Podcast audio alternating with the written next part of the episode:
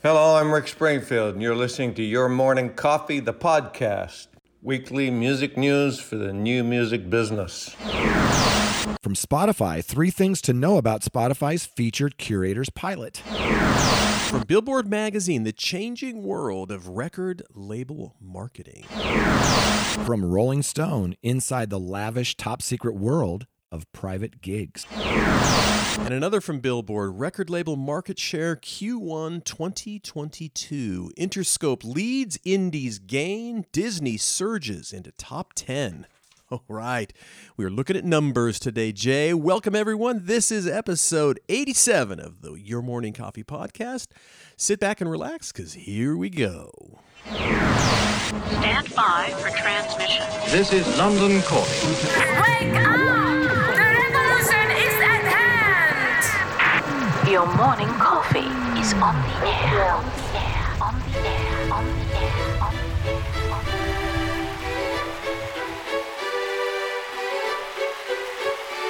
Standing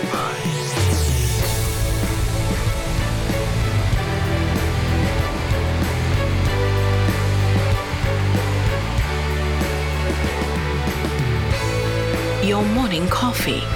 The weekly music news for the new music business. It's the highly curated, agitated, advocated, moderated, and liberated digital music information that you need to know. We are your digital music authority. And now, from our studios in Hollywood, California, here's your hosts, Jay Gilbert and Mike Etchart.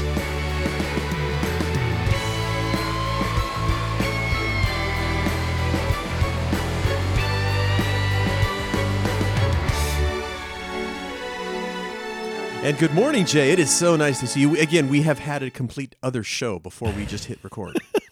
Getting we can talk up. all day. Uh, well, Yes. we often do.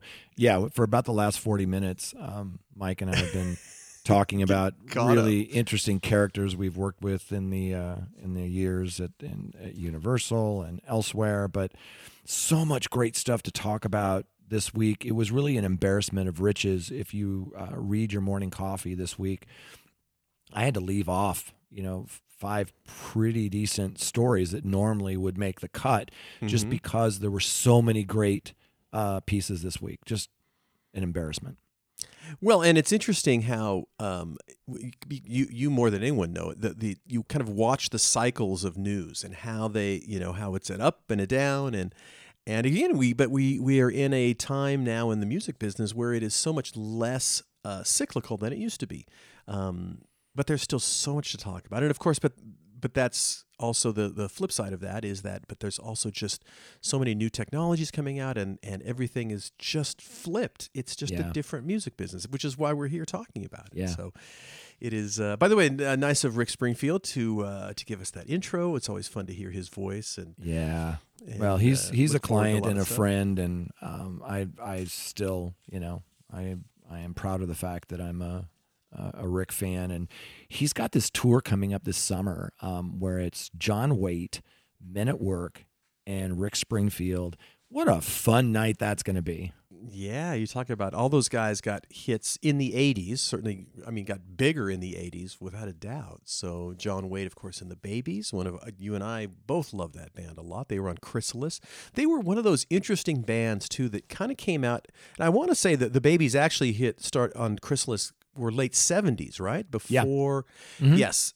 So, much like kind of Tom Petty and the Cars, the Babys were this kind of funny band in that they were really pretty conventional rock and roll, but they kind of were kind of new wavy. They kind of were like like those bands. They kind of got swept in with a different a different crowd than maybe they really were. But yeah, um, super but had a lot of melodic. You know, oh, a lot super of, melodic. A lot of their hits had these female backup singers that gave them some depth uh, that a lot of pop bands didn't have at the time. And don't forget, uh, John Waite. You know, he's had not only the babies and his solo stuff, but he was in Bad English, and they had a couple of number one hits. And uh, Yeah, he's had a really amazing career. There's actually a documentary uh, in progress right now that I'm really looking forward to. They have a kind of a splash page set up uh, about it, but his career and his life are super interesting. And um, Colin Hay, you know, and Men at Work, all those great songs.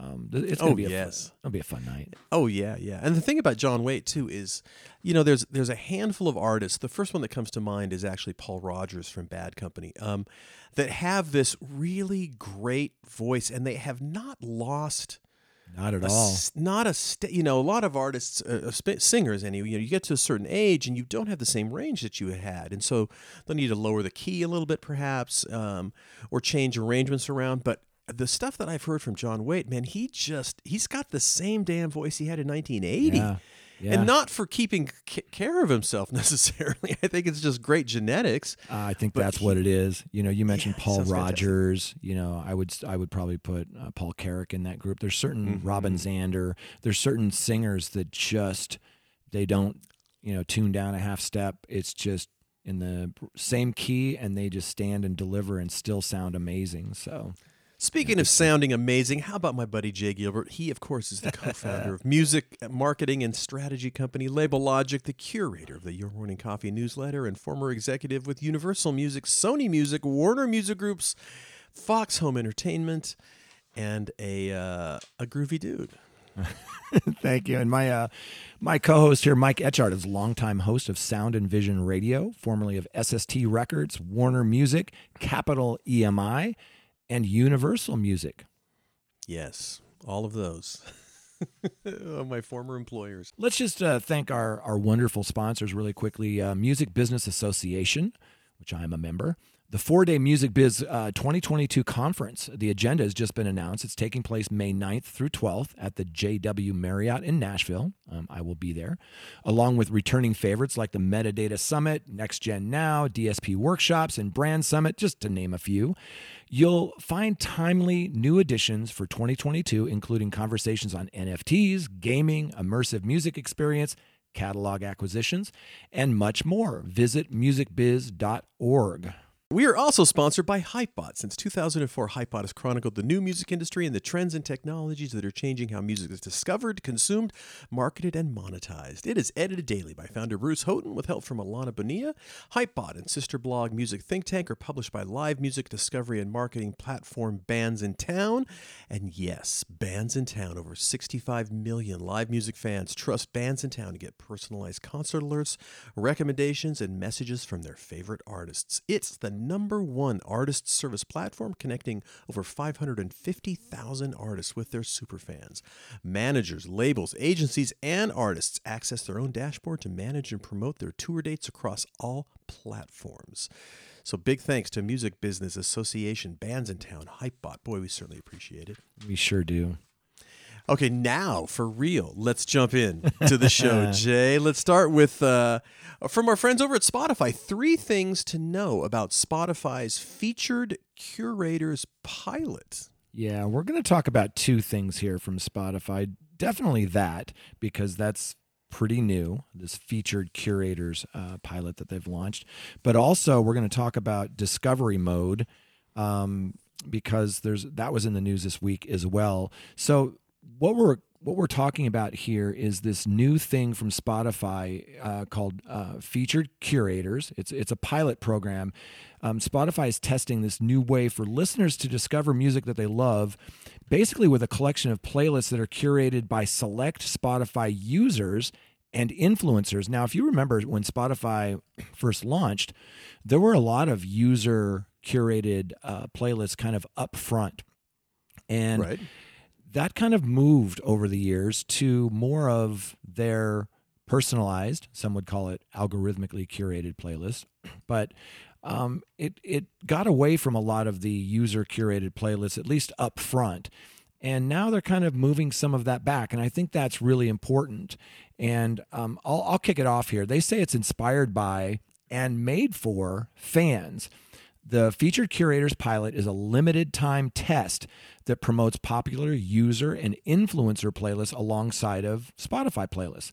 The curators we selected are music lovers with established followings and popular playlists on Spotify. See, that's that's what's really important is Spotify knows who all the early adopters are. They know Right. who has uh, the most listeners and the most engagement with these playlists, and I think that's actually really cool. And when you talk about some of the playlists that they have that are you know like Release Radar and Discover Weekly and and radio and some of those, they're really good at kind of picking things that you'll like based on your listening habits. So I like this idea of having influencers and certain users um, that have followings and, and are good at curating to do this as long as it isn't um, taken advantage of. You know what I mean? Like as long as it, people aren't being paid to play music and that sort Right. of thing. So that was the Well- number one. And one of the things I really got to hand it to Spotify is that they do, of course, they have to. We've talked about that a lot as well. They have to innovate. They have to be re- really be on the front end, front end of a lot of things like this. Um, but they are not afraid to try things and to pilot things. And it may not, it may not stay. You know, that's the the other thing is like I, I've I've certainly we've talked about certain things that in the end didn't really come back. They they they tried it and it wasn't whatever for whatever reason it didn't do what they were hoping it would do but that's okay and in fact that's important for for companies like this to keep trying these things to keep Yeah. maybe you know seeing what what what sticks and uh, Yeah. that is really what i what i admire about spotify is and Yeah. again they have to be like that because they don't have you know they, they're not apple they're not amazon they're not google this is Right. the, what they do This is their And that's all that they do. Yeah. And that's Yeah. all that they do And you and I talk about their innovations often. I I don't know of another DSP that's as consistently uh, innovative um, as as Spotify. Um, the other, the second of the three points about this thing is that Spotify transformed music discovery through flagship playlists like RapCaviar and personalized playlists like Discover Weekly. Now we're experimenting with taking playlist creation and discovery even further. We're always testing unique and different listening experiences and programs for our fans, and we're excited to watch this one unfold. I am too. I think this is uh, is really interesting. And look, I I love listening to other people's curated playlists. You know, whenever a friend um, you know has a playlist of you know music that I think I'll like, I like hearing what they choose because it's not always what I would choose, and Right. that's a great way to discover music. Oh, without a doubt. And that's, you know, and th- this gets goes back to when we were growing up. You know, you knew these people. They were on your high school campus. Maybe you I know you were one of those people. I think I was as well that got onto stuff early and they just always seemed to be curious about new music and we've come to a point in technology where now Spotify knows who you are if you are that. Um, lots of people aren't that, but a handful of people are, and that's always who we were trying to reach when we were marketing bands and new artists, is trying to get those tastemakers out there to to know about it and to maybe kind of sing the praises to the to the rest of their group of of of fans, of friends, or whatever it is. And Yeah. so it's so interesting to see how now this is so much easier and the DSPs know who these people are because they, Yeah. they've got they've got the back end data that, that tells them who that is. And Yeah. we never really knew who they were in in our day. We thought we knew where they were more or less, but you know, it was that was always the the challenge of finding those people. And so we live in different times, Jay. I'm looking forward to um, seeing how this goes and and definitely digging in and playing with it. Um, so that's one innovation that I think people are pretty excited about. It's called again, it's called featured curators, and it's a pilot. It's a limited time kind of test that they're going to do. But another innovation that Spotify uh, did that there's mixed um, reactions on, and that's discovery mode. And you'll remember uh, discovery mode is really you don't have to pay upfront uh, advertising. What you do is you give up uh, a percentage of the revenue that you make on a particular track in order for Spotify to get that in front of more people that the platform thinks uh, would really enjoy it. And in theory, I thought it sounded pretty exciting. You know, it's like advertising, it's promotion, it's marketing. But I think some people complain that there's really no transparency in that. And if you're going to do that, that it should say promoted uh, song, or there should be some kind of designation that shows that you know if if you're listening to a playlist that's put together based on your listening habits, that song may not be based on your listening habits, and some people say that that should be designated. Um, so there was a piece in Variety written by Jem Aswad, who does some amazing work over at Variety, and the headline was "Members of Congress slam Daniel Ek and Spotify over troubling discovery mode policy." So there are some some members of Congress that are getting uh, involved with this. So I'll just give you kind of the intro here. It says three members of Congress have written to Spotify. Uh, uh, Spotify's uh, co-founder and CEO Daniel Ek, criticizing him over the company's policy of promoting an artist's music on its Discovery Mode platform in exchange for a reduced royalty rate. Among other notes, the letter requests that Spotify label such songs as paid content. Um, I don't know. What do you think about that? Is it payola? Is it marketing? Yes, to both. you know, it's it's and the letter kind of states it says choosing to accept reduced royalty payments is a serious risk for musicians who would only benefit if discovery mode yields more total streams for an artist across their entire catalog, not just the track covered by the program. And if two competing artists both enroll their newest track in the program, any benefit could be canceled out, meaning that the only profit goes to your company's bottom line.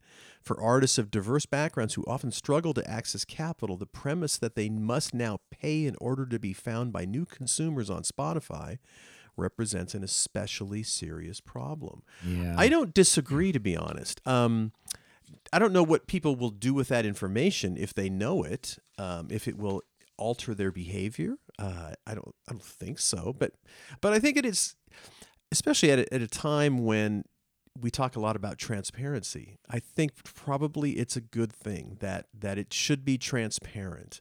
Um, yeah, you thoughts? Yeah, I think that that would be my only thought is that there should be some kind of designation there.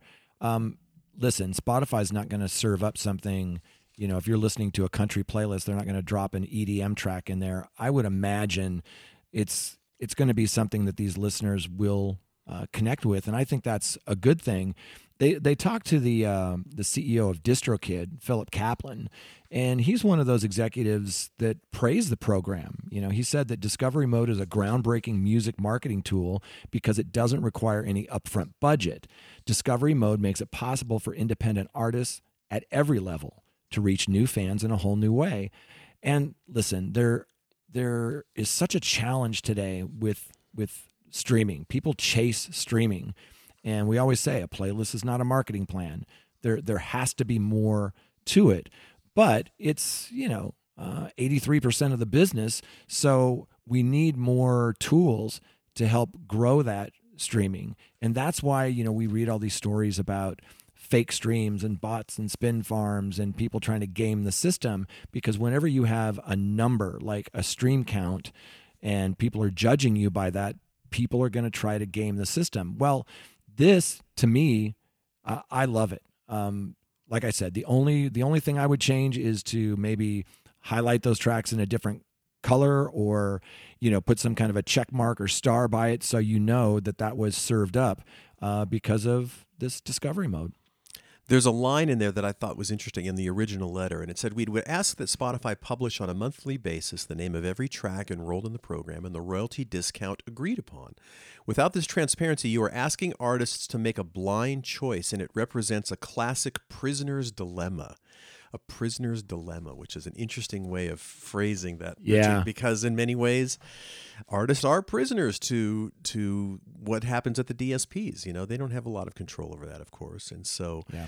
Uh, and then the you know the article says regarding consumers, they too deserve transparency, and I think that's right. So I think if if if uh, if those things two two things were put into place, it would be better. We'll see. I don't know. What do you think Spotify is going to do? You think they're going to you know respond or or change things? I don't know if they're going to change things, but I, I do think that they will respond.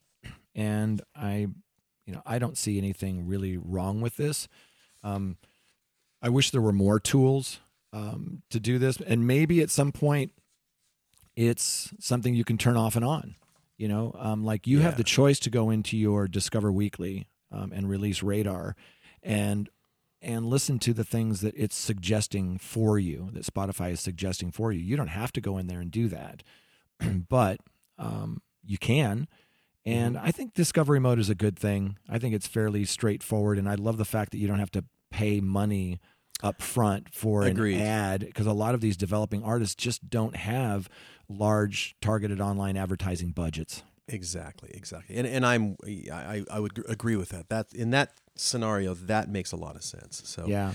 The, the Interesting. thing, yeah, I would just end it. Eh, you know, my, the last thing I'd like to say about this thing is, if you look at you know Spotify for artists at their their website, they they describe it this way: Discovery Mode is a marketing tool that helps your music get heard when audiences are most open to discovery.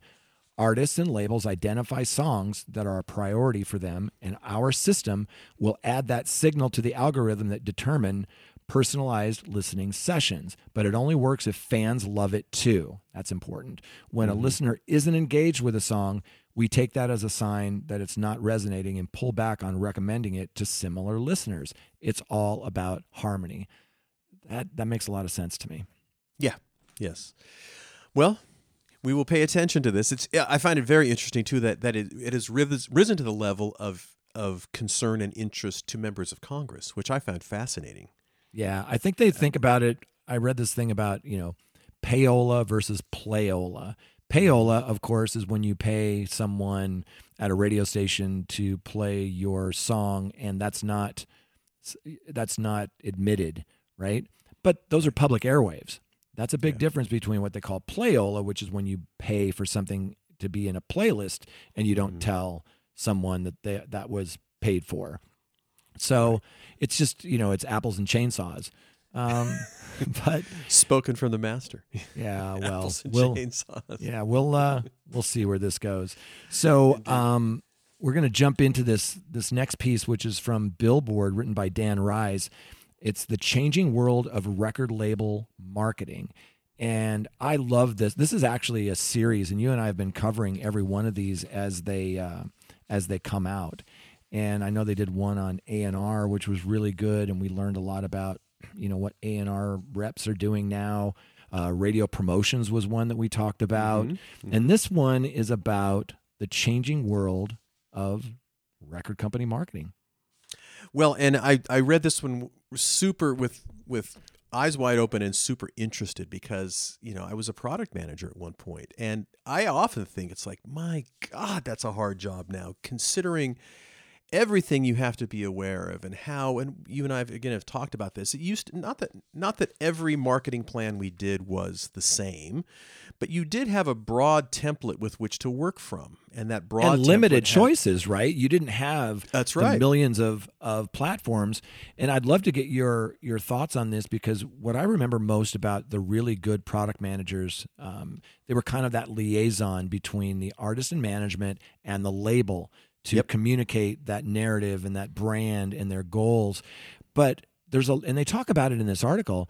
A lot of what they do is inside the building, me- meaning Absolutely. being a cheerleader because those those labels and distributors those staffers are getting new music thrown at them all the time you have to show them why they need to care Absolutely. You are the air traffic controller for management of the of the artist, but you're also the cheerleader, the internal cheerleader, and that is super super important. It took me a minute to learn that, uh, but once you do, you totally get it. It's like okay, that's right because you know, especially now now more than ever, I think you know I I'm still looking for those those stats of in terms of major labels how many more releases are happening now than they did call it 25 20 25 years ago um, but even then even then there were so many releases and you know the people the radio guys the the art everybody was just barraged with stuff. And it was yeah your job to kind of walk down the hall and say hey what's happening? And and remind them that you're working this particular thing and Yeah. to, to keep it in mind and, and so, you'd meet with the people back then that would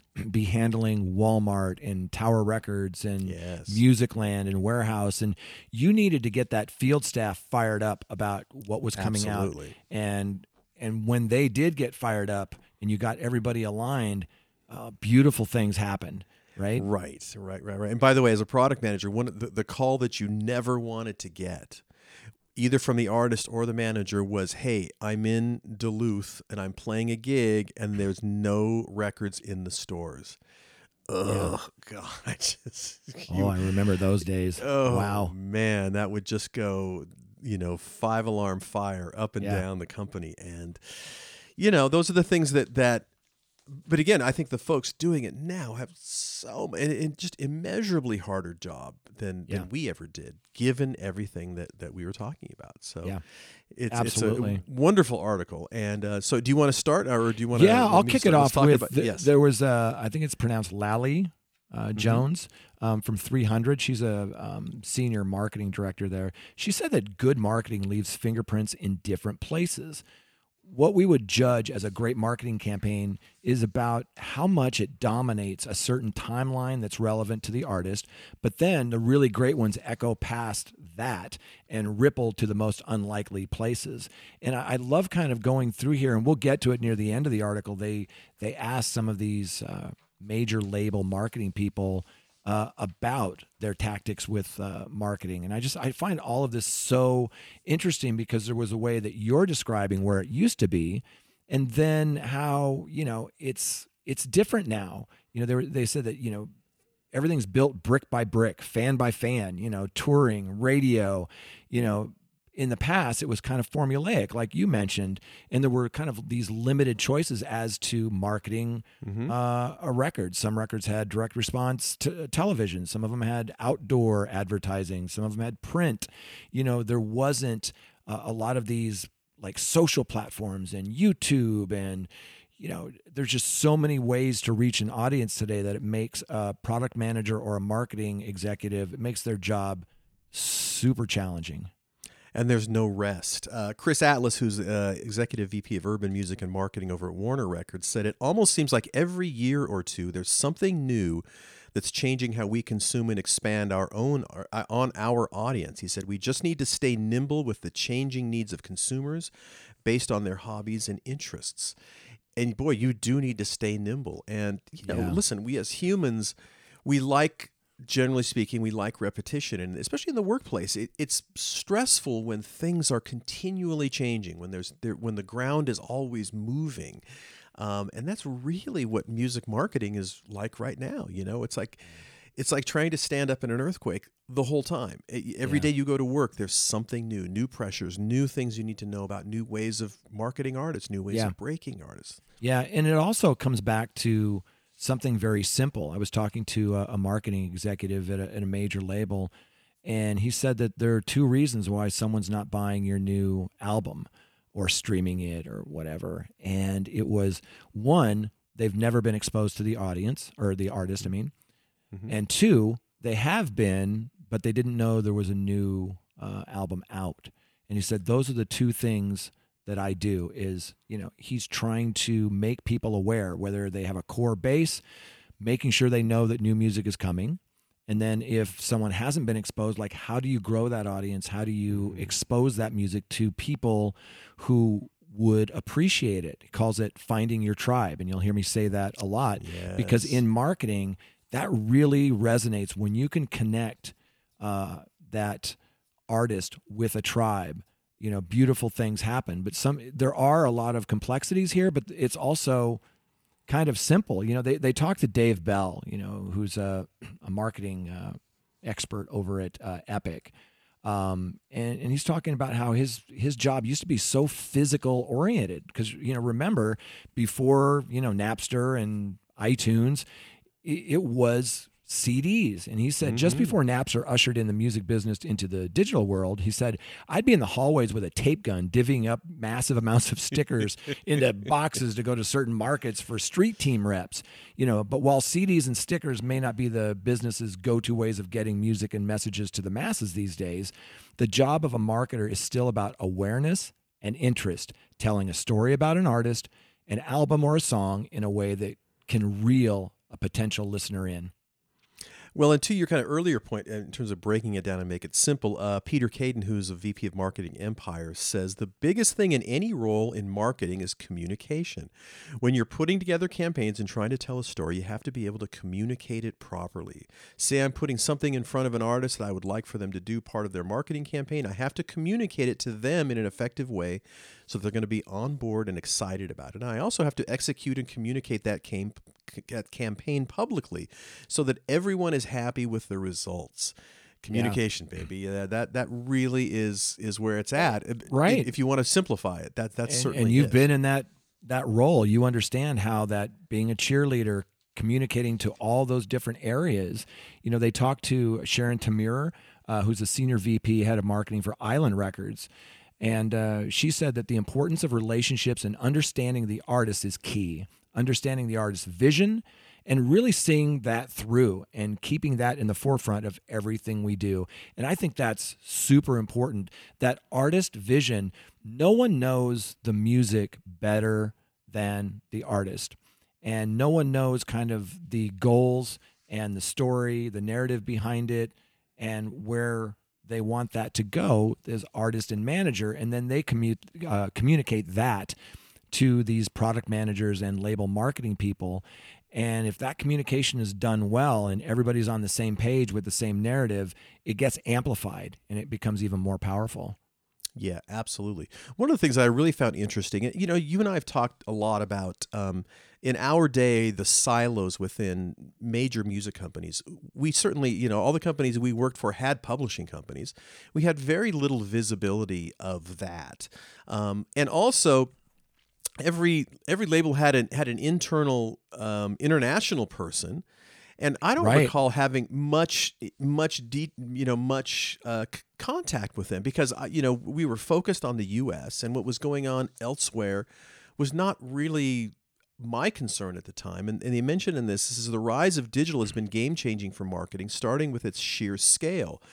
One of the folks interviewed said, My job started out very domestic focused, and I was mm-hmm. worried about what was happening in separate U.S. cities versus what was happening around the, the globe. Now we have to view everything as a global campaign and structure it like that. Streaming alone has changed everything so dramatically. The days of having different release, day, release days or working different singles in different countries are long gone. 10 years ago, I was not speaking to international on a daily basis in the same way. All of this is in tandem now. There's no way you could ever do something that's not on a global scale. That's a so really that's good point. Really interesting, and that's a really valuable point. And that was Yeah. uh, Sharon uh, Tamur again over Yeah. at Island who was saying that. Yeah. When you and I were at Universal um, together, um, those, uh, well, actually, it was right after our kind of ECAT days when I was at Universal Music Enterprises. The first couple of years I worked there, we had some contact with international, but the last, I think, three years, it really heated up. Like, I remember going to New York and having meetings with the folks from those other territories UK, France, Germany, Italy, Spain.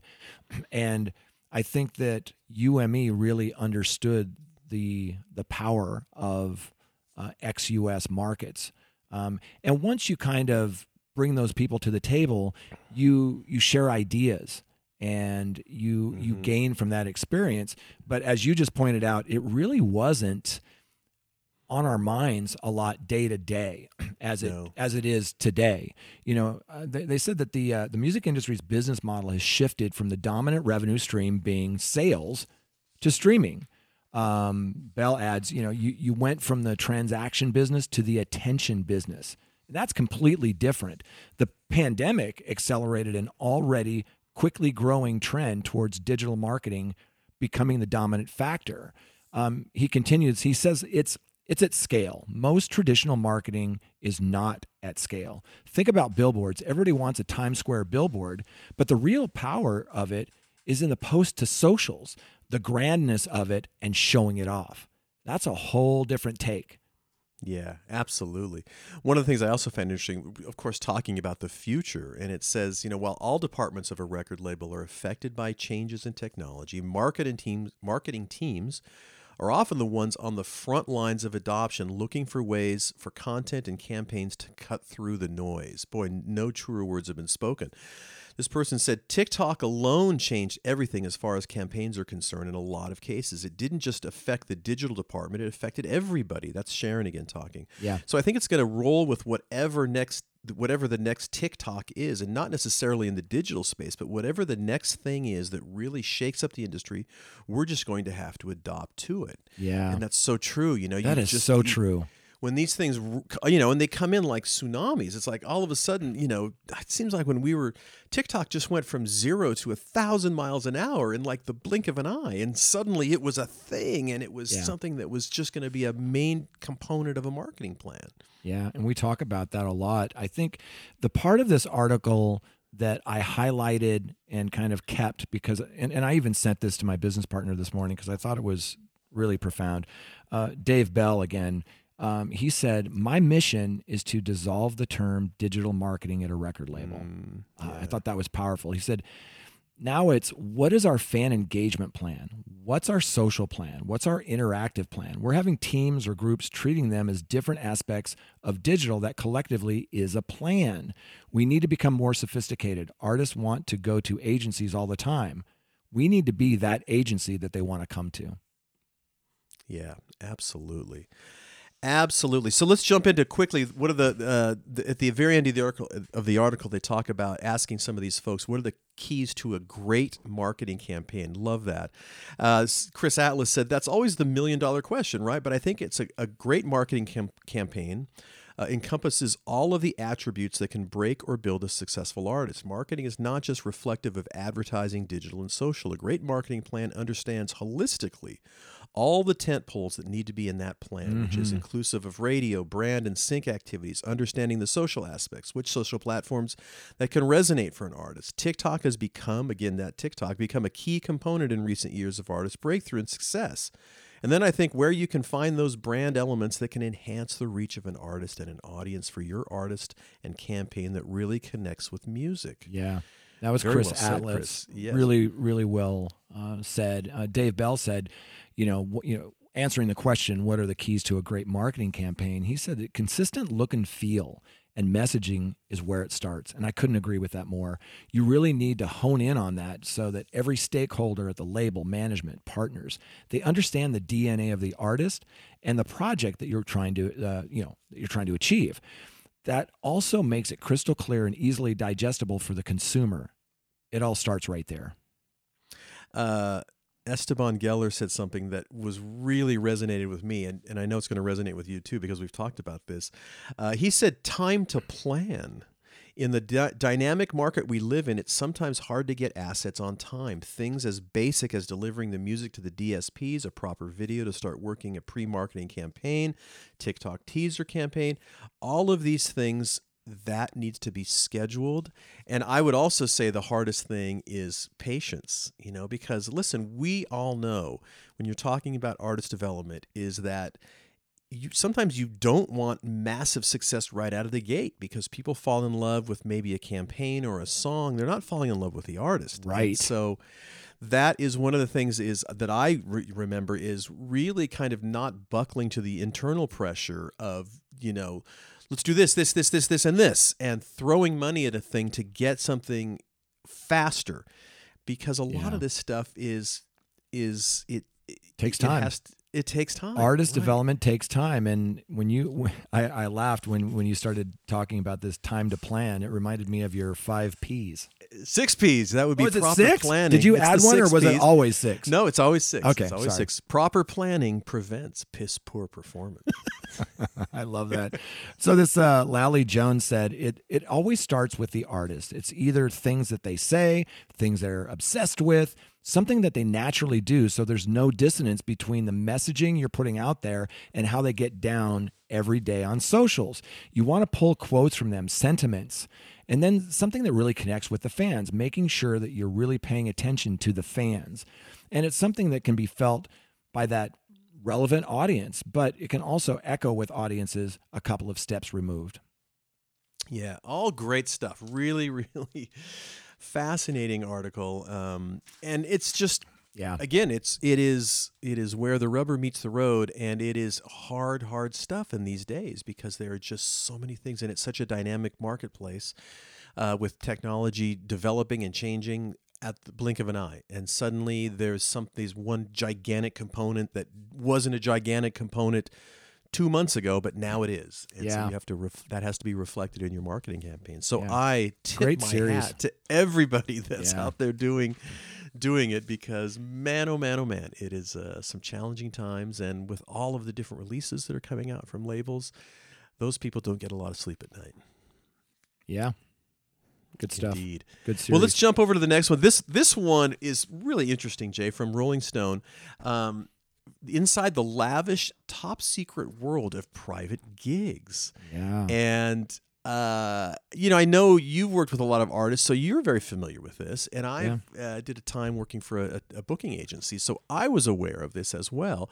But there is, um, you know, if you're a, a, an artist of, this is not for developing artists really, but boy, there is an entire world. In this article, they call them the one percenters who are Yeah. uh, who are hiring everyone for for these gigs. But um, there are these private events that people with money will absolutely want these big artists to play their birthday party, to play a wedding, and Yeah. they write gigantic checks. And we've known people that play in bands that go on these one-off gigs, maybe to you know, for an oligarch in Russia or whomever. And this is, it's called, they, Rolling Stone calls it the shadow economy. yeah. um, it's a big deal. It's Um, a huge deal. I had It's one of my clients last week play a, a private uh, event. It was really a a corporate event, and that's how we kind of uh, break these up. There is what you just described. You know, the private. Uh, rich person, and we'll talk about some of those in here, where someone's got a lot of money, they can hire their uh, favorite band to play their birthday party, and if the check's big enough, you know, um, they do it sometimes. And artists it may surprise you. And then there's the corporate thing which you know you hear about this a little bit more you know when i'll make up something coca-cola or microsoft or somebody hires some big band to come play their convention or uh, their meetings and so on. And as you mentioned there are some that are you know six seven figures uh, paydays that they're getting for some of these. And some of these artists might surprise you. Yeah, and I've, you know, I've, I've, I've, I've, I can't really say too many.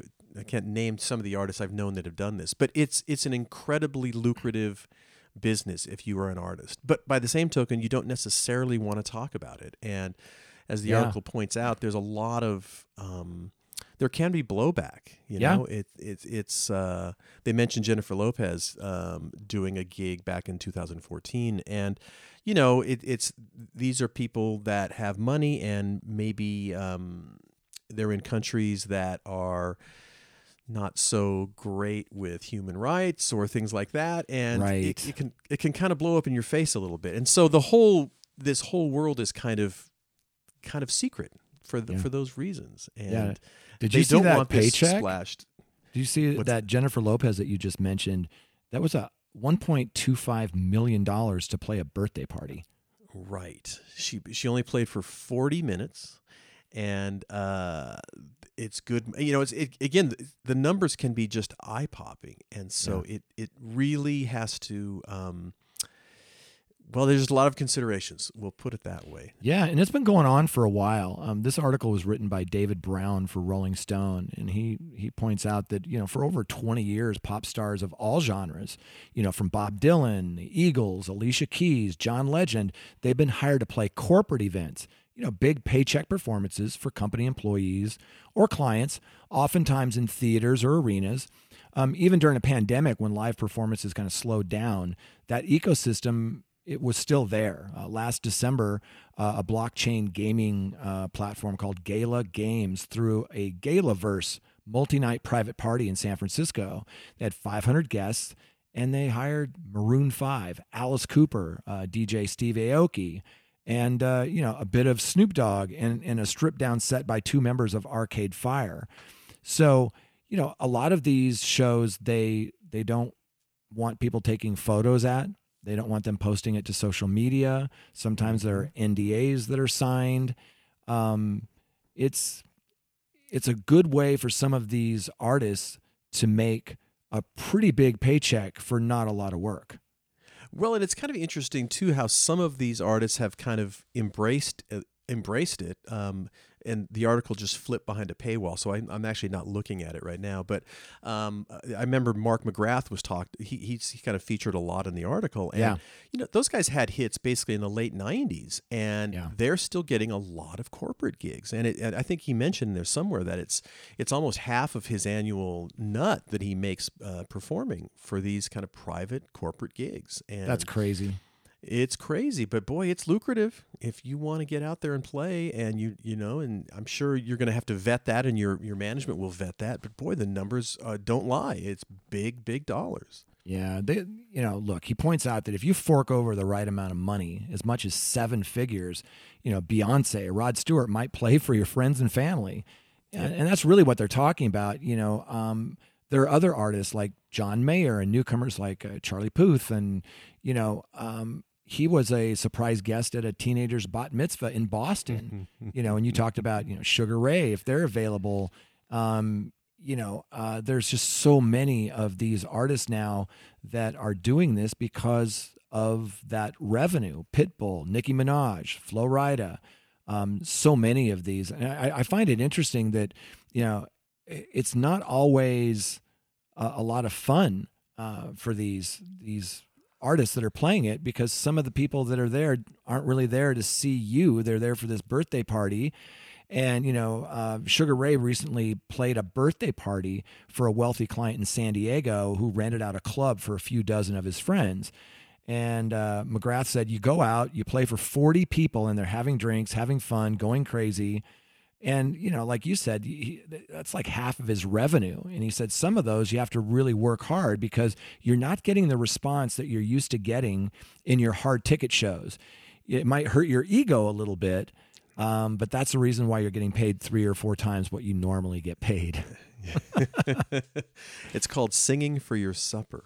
Yeah. Uh, yeah. Have you ever been It's to still- any any uh, corporate events or private events? I have. Yeah. I where they had a, a And- well-known band play? Yep, yep. And it's it is a, you, you can kind of tell that it's it's an awkward for the band because you know you, you're so used to feeding off that energy off that live connection when you're when you're when when a lot of people are going crazy. And you can tell that the, there's an adjustment. And you know you and I've played in bands for a long time as well. And you you remember that. You know there are times when you really have to act um, and, and and you're not getting anything coming in. You're just putting it out and that's hard you know that is tiring and it's hard it's not it's not as hard as being a roofer on a hot day but it's it is the work side of being a performing musician Yeah, it's almost like you're a wedding band or a wedding uh, singer because Exactly. you're not the reason they came.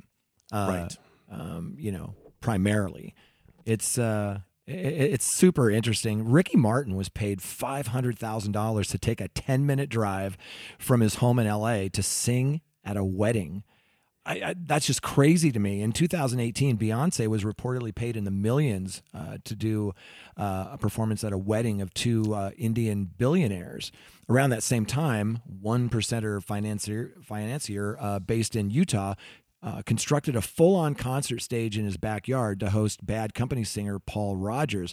And that's the other part of this article that they talk about is a lot of these people who want these performances they don't have a professional stage uh, to put them in. It's not, especially if it's not a corporate event held like at a normal venue. Sure. If it's somebody's backyard, there there has to be enough room. There were some of these that were canceled because the they couldn't fit the stage in there with uh, room for the dancers. Or, but you have to be really careful because people's safety is you know a major concern in these things. So you have to have the right security and you have to have the right uh, backline and and all of that stuff. So it's it's not as simple as you might think but it's it's getting bigger. Um, they talk about caa alone has you know 700 events both private and corporate planned this year 700 events.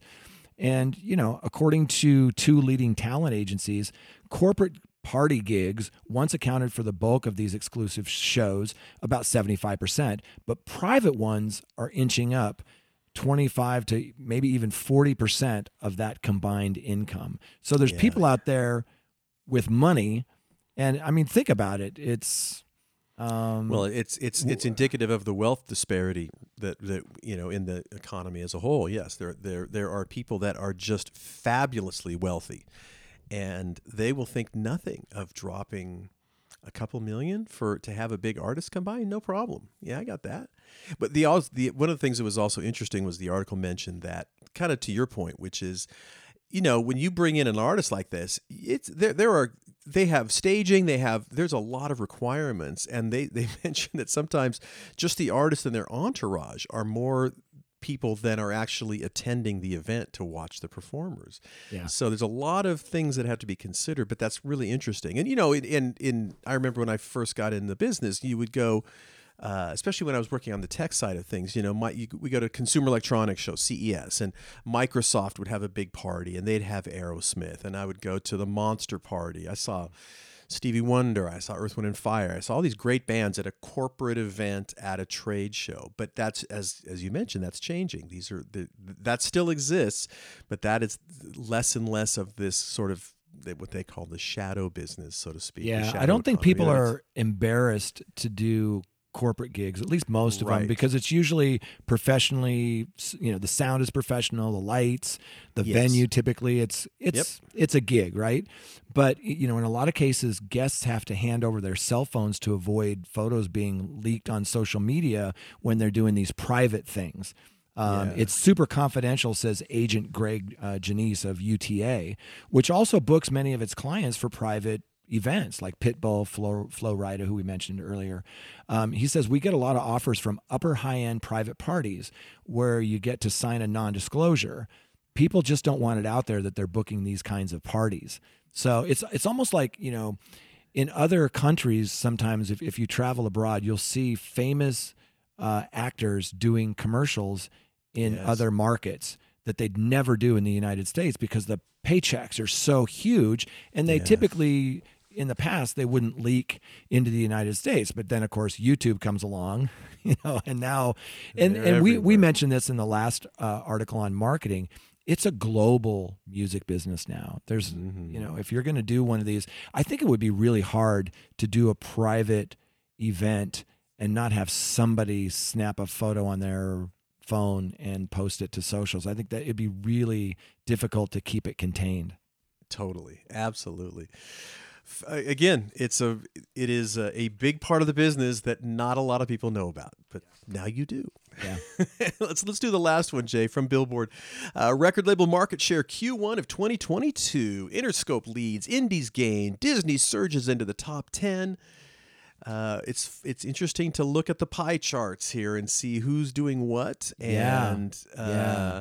there's a lot of money being made out there. Well, it's interesting to see who is, uh, you know, who is the top dog when it comes to these these labels, and it's, you know, lately it's been kind of the usual suspects, but things are changing, especially with you know Disney and and the success that they they've had is just been you know with Encanto, it's just been amazing.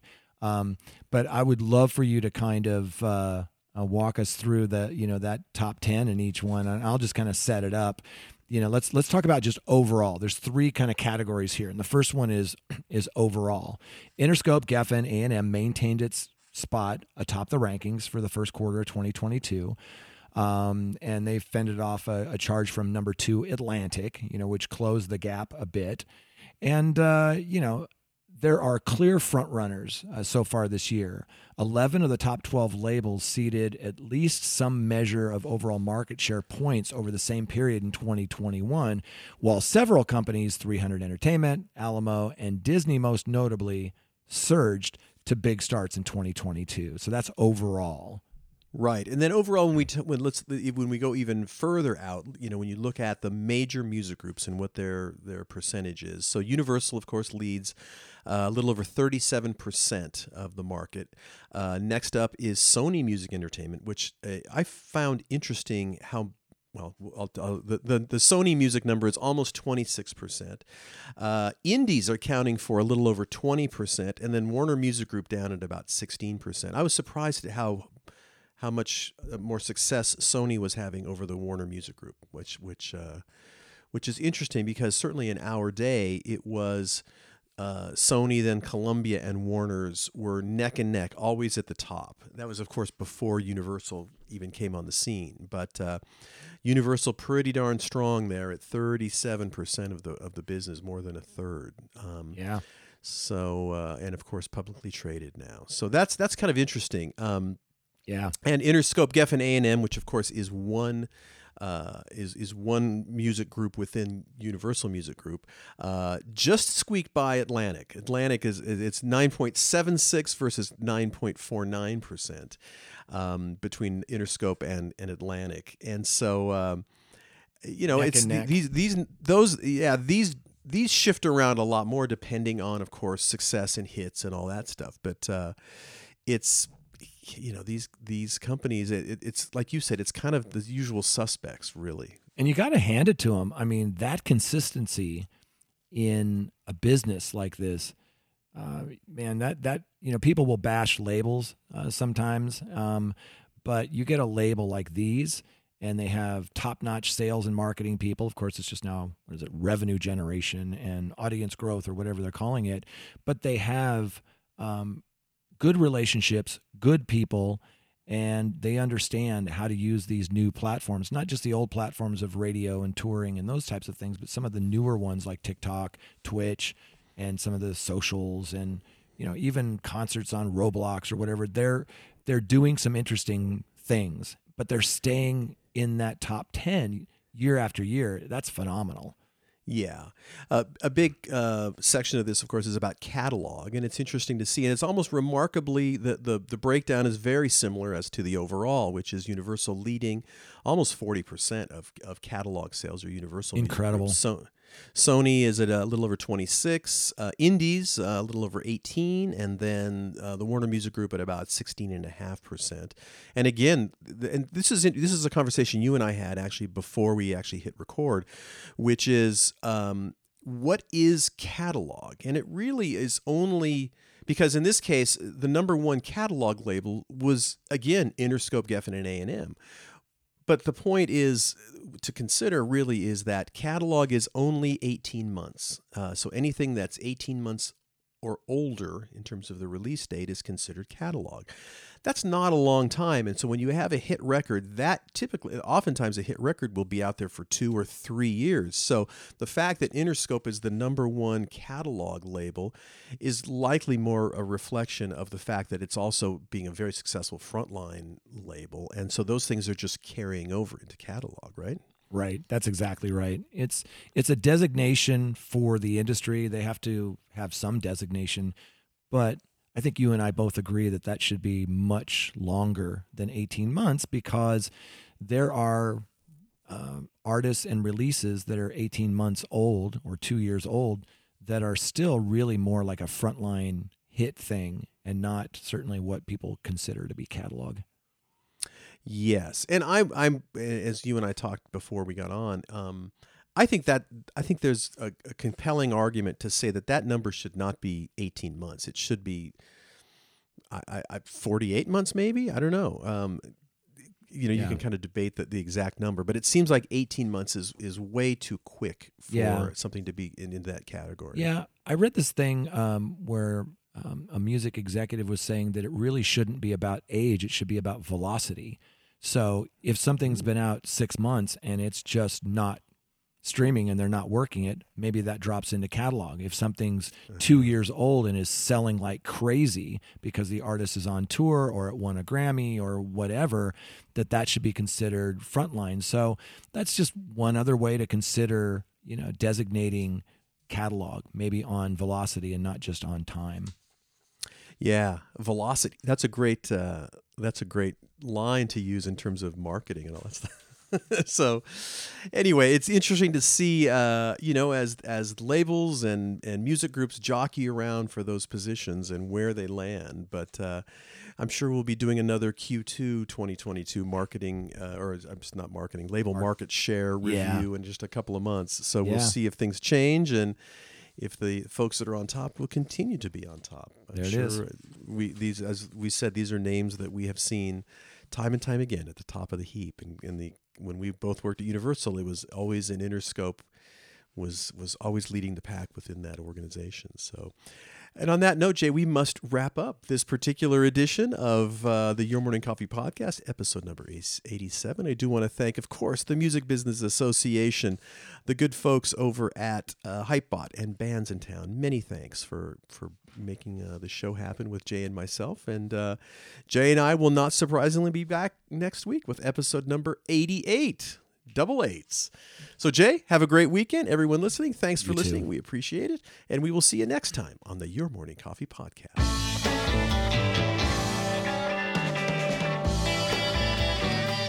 You've been listening to Your Morning Coffee, the weekly music news program for the new music business.